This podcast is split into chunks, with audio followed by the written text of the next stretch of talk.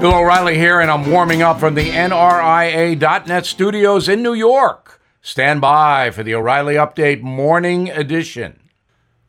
On this Wednesday, there is another brawl between Jimmy Kimmel and Sean Hannity. These two have gone at it before, but it's instructive. So, Hannity interviews Caitlyn Jenner.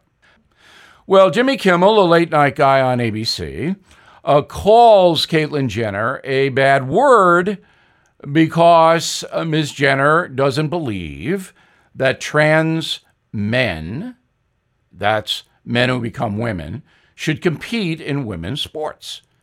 And certainly that is a valid point of view. You can debate it, but it's not crazy. Anyway, Kimmel takes a cheap shot at Jenner, and Hannity fires back at Kimmel. And both men get publicity, but as I said, this has happened before.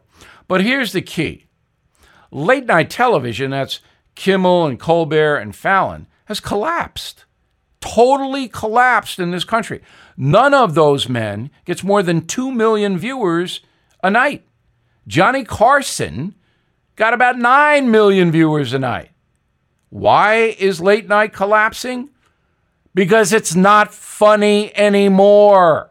All three men are pushing liberal politics. I don't believe that I've ever seen a collapse in the media like this. Now, this.